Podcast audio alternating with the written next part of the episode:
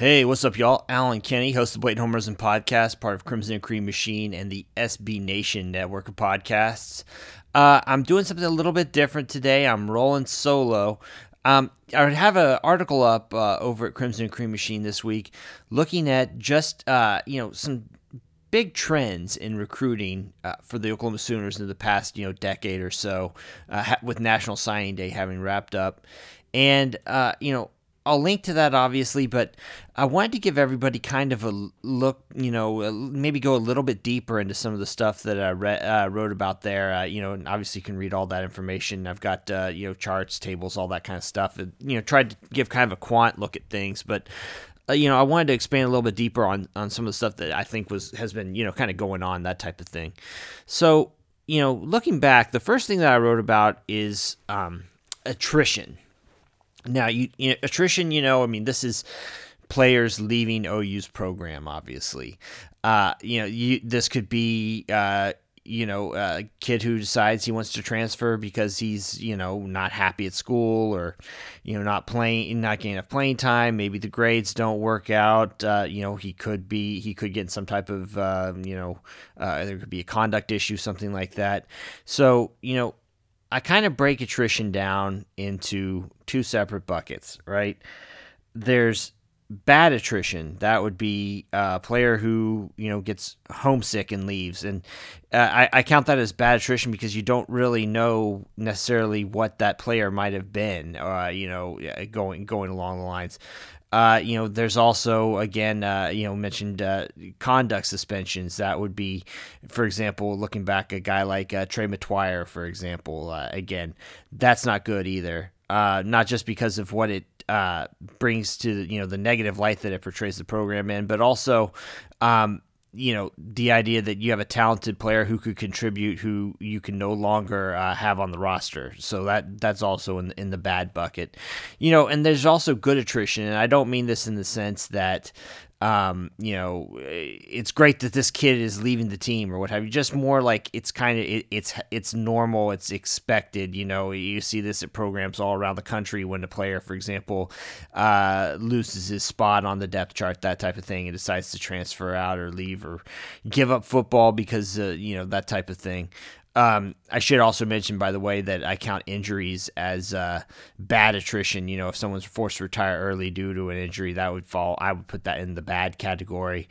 Um, you know, then like for example, uh, I, I I contrast all that attrition with someone who I consider to have finished, right? The so that would be player who goes through three years and leaves early for the NFL. I count that one as a as a finish. I count a player who's there for four or five years and you know uses up his eligibility at OU uh, I count that as a finish. Also, I count grad transfers also just because they've been there for four years, and you know if you're grad if you're a grad transfer, chances are that you probably you know it kind of maximized where you could be. I think with OU's program. So, you know, anyway, looking back, you know, I think that Oklahoma kind of hit this malaise kind of in the middle, uh, you know, early part really of the 2010s to kind of middle, and you know there are programs I think throughout the country that would absolutely kill to have that type of downturn or down or, or swoon that OU had. I mean, you are talking about uh, teams that consistently finished, you know, with double digit wins. Uh, you know, one of those teams uh, finished, you know, I, I, I, guess tied for the Big Twelve title.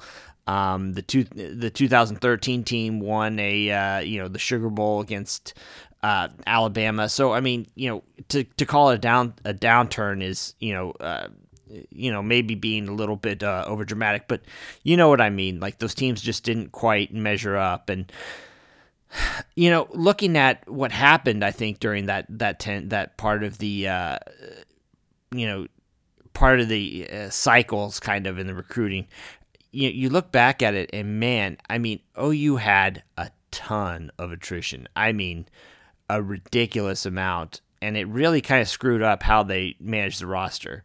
So, you know, let's go back and let's look at the 2011 class, right? Now, this class, uh, I'll note by the way, I accidentally miscounted one player uh, in the story that I have. So this this class actually had 17 players, not 18, but the point still kind of stands. Uh, you know, uh, let's see here the 2011 class had a total of 17 players. Um, 10 of them were on offense, seven on defense. A total of 10 out of the 17 ended up, uh, you know, washing out, so to speak, of the program. They were gone. They they fall in the they fell in the attrition bucket. Now that works out to a total of about sixty percent of the entire class. Now that's a lot, right? And let's look back at who some of these players were, right? There's, uh, you know, uh, there's there's some guys, you know, Dylan Dismuke, for example, would be one, or, uh, you know, he, he, was gone. Max Stevenson is another one. Some of the big issues here, though, too, are are some guys, you know, for example, the Trey Metoyer first signed with OU in this class, 2011, and uh, I think that there was a grades issue, if I remember correctly, and he was forced to go to a fifth year school. So, uh, you know, that falls into the attrition bucket for this particular class. Uh, Brandon Williams, a running back, five star kid, really, really talented, only made it one year at OU. You know, really didn't contribute much his freshman year, and then uh, left and transferred to Texas A&M. Again, that falls in the uh, bat, you know, in in the attrition bucket. So you had a lot of problems here. You know, I mean, seven. You've got one recruiting class, and essentially you only got seven players out of it. You know, looking at the defensive side, some of the bigger names here for example, uh, Marquise Anderson, defensive tackle, he was gone with that after a year. Um, so you know this is this is kind of where I think things really started to go wrong for OU. Um, so the because the next season, uh, attrition really didn't get much better. I mean, it was I guess somewhat better numbers wise, but the class had uh, 25 players in it and 11 washed out, so nearly half.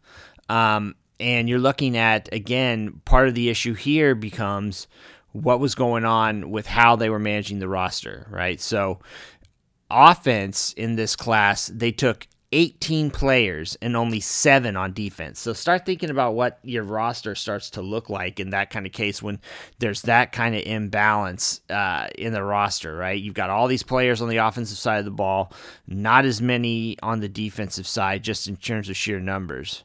But, you know, looking back, some of the guys, you know, who were washing out back then in 2012, let's see here. Uh, you know, like Courtney Gardner, for example, Juco wide receiver who never made it to campus. I think again there was a grades issue there. Um, you know, you've got guys like I believe it was John Michael McGee who made it to campus for like a couple weeks or a couple days and then quit. Uh, Trey Metoyer again, you know, he was able to get on the field uh, for one year, but uh, then we all know it didn't uh, turn out particularly well for him down the line with uh, some you know kind of uh, nasty uh, legal issues. Just on down the line, you know, you look down here and it just you, these guys just were not panning out. Um, and so that's you know again that's nine out of eight. Let's see here, pardon me, eleven out of 25 that were washed out of the class.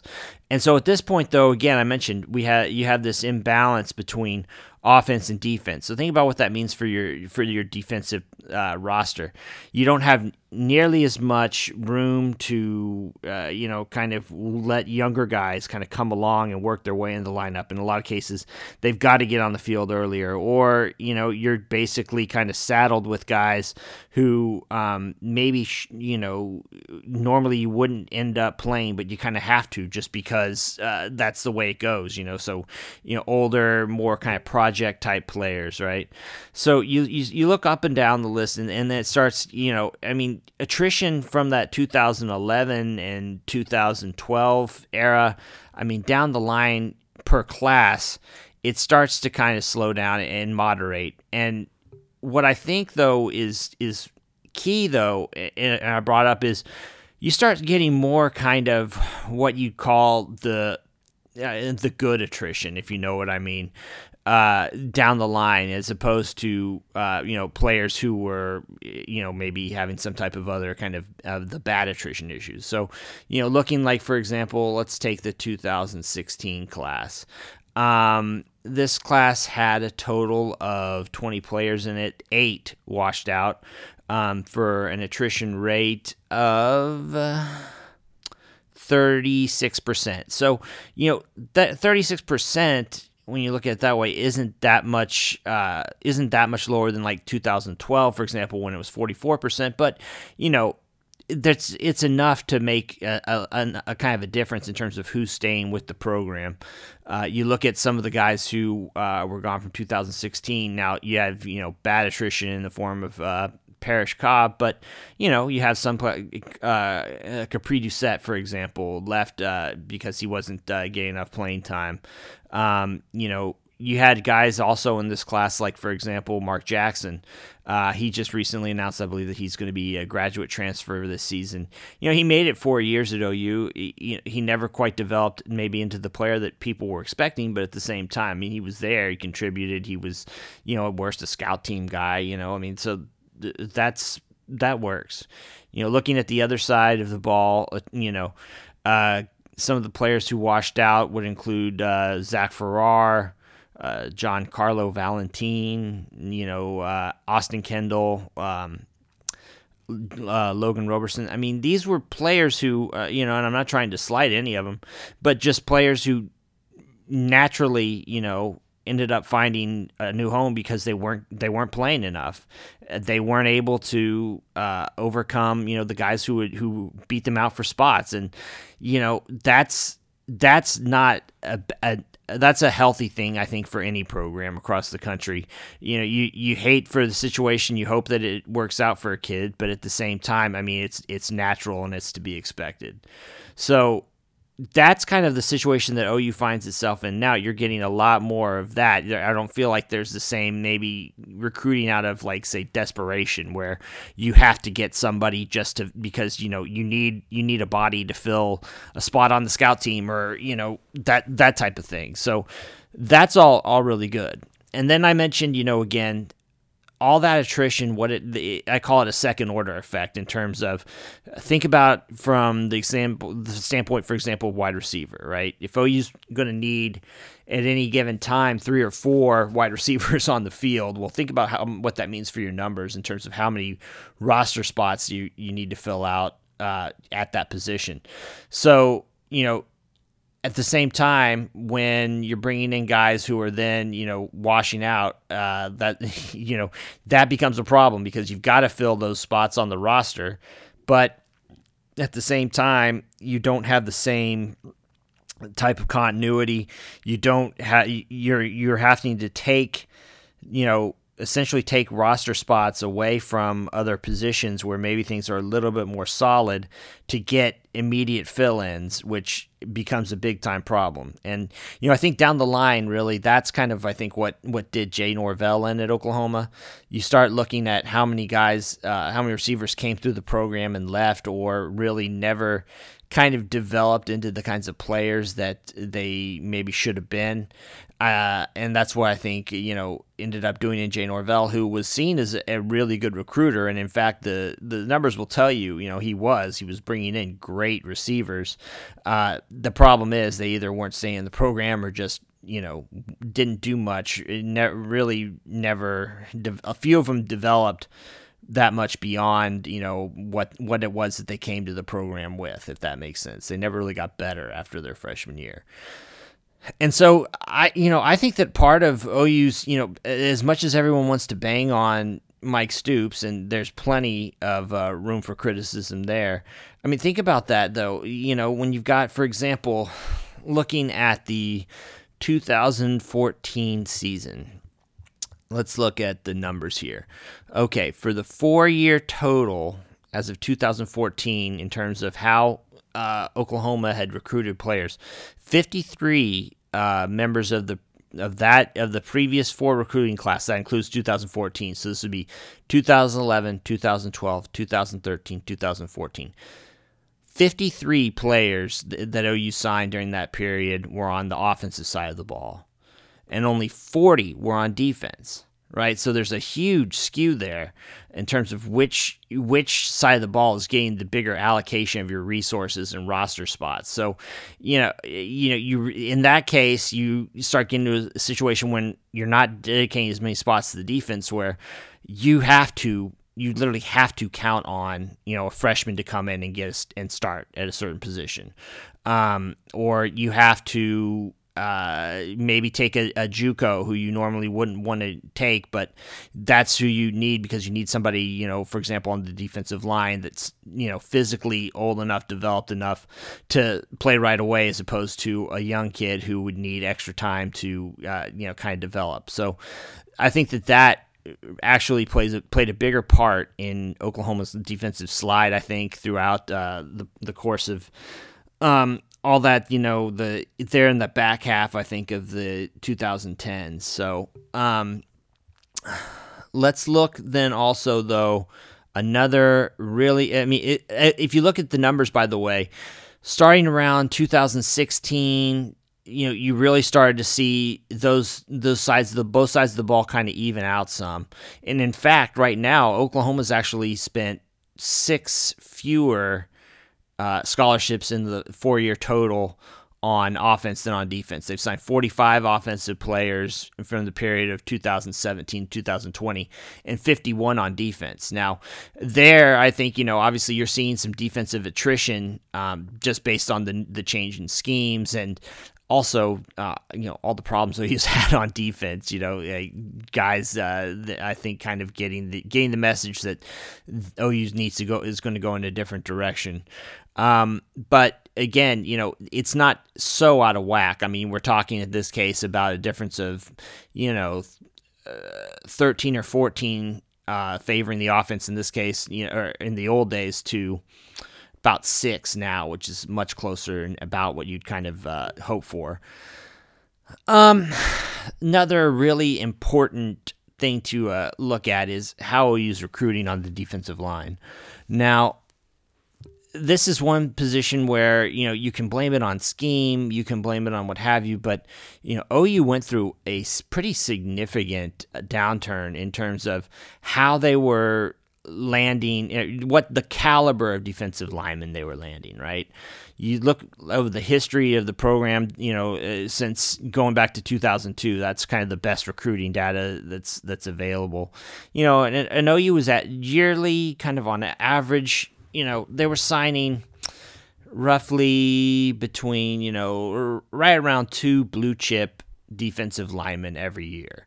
Um, and for purposes of this, by the way, since OU's moved to more of a, a three man front, I'm also counting uh, outside linebackers, edge rushers, the the kind of like Eric Striker or uh, Ogbo Okoronkwo um, mold out there, just for to kind of for sake of keeping things uh, you know consistent over time. So anyway, looking back at it, you know, OU like I mentioned, they were landing roughly two to two and a half, maybe two point two and a quarter uh, blue chip defensive linemen every year.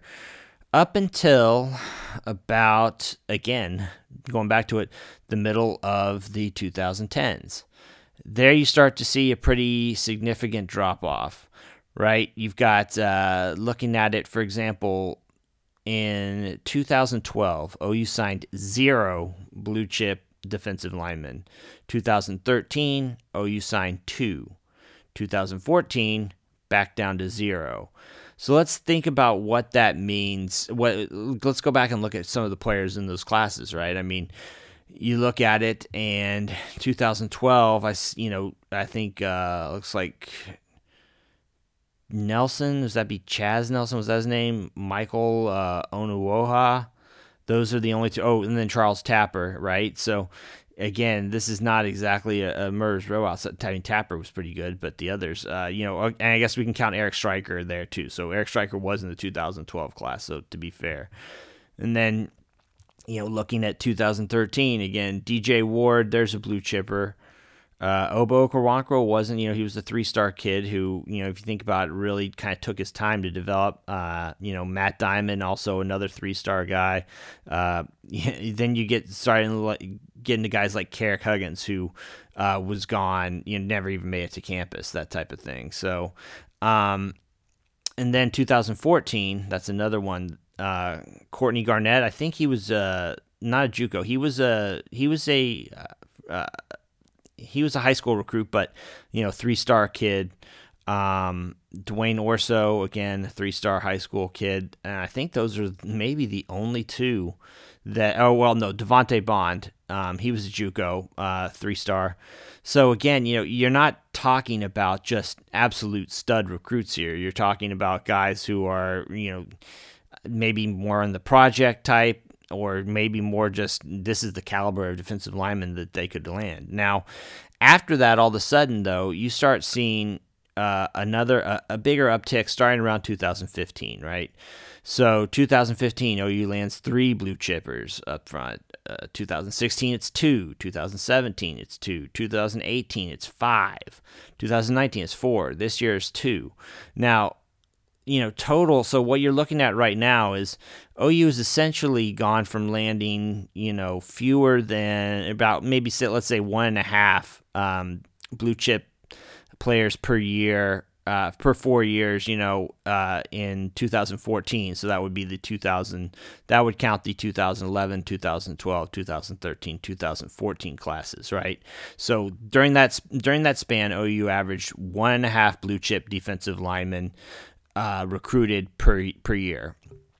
At this point, OU's now landing 3.25 blue chip defensive linemen per year. So, so what does it mean if you've got you know, three and a quarter blue chip defensive linemen coming into your program instead of just one and a half. Well, I mean, you know, in one season, I mean, that's just more talented, kind of high end prospects who are competing for time, who are in your program, in your weight, weight, uh, you know, in your strength training program, getting ready to contribute. Now, you know, I think that this is a, you know, it's easily the premium position on any college football roster.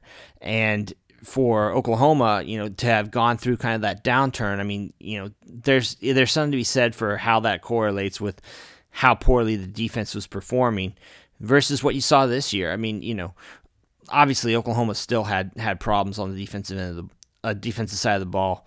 Certainly in the backfield, you know, you can still say there are issues there, but I mean, one of the things that really came through for OU this year was to play the defensive line, you know, and there you've got guys like Ronnie Perkins, who's a, you know, blue chip defensive end. You've got uh, Marcus Stripling, you know, freshman who's able to play right away, another you know, another blue chipper. So, you know, looking back at some of the guys that OU signed in the past couple of seasons, I mean, last year, for example, I mentioned they had, uh, I think, five blue chip defensive linemen. I mean, you're talking about Joseph Wette, Marcus Hicks, Marcus Stripling, as I mentioned, um, you know, David Ugwoegbu.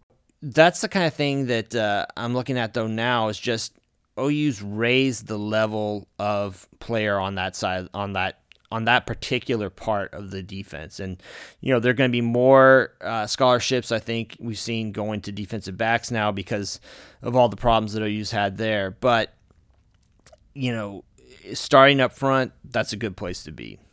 So, anyway, wherever it is that you uh, get your podcast, please make sure to rate, review, and subscribe uh, just to make it easier for everybody to find us.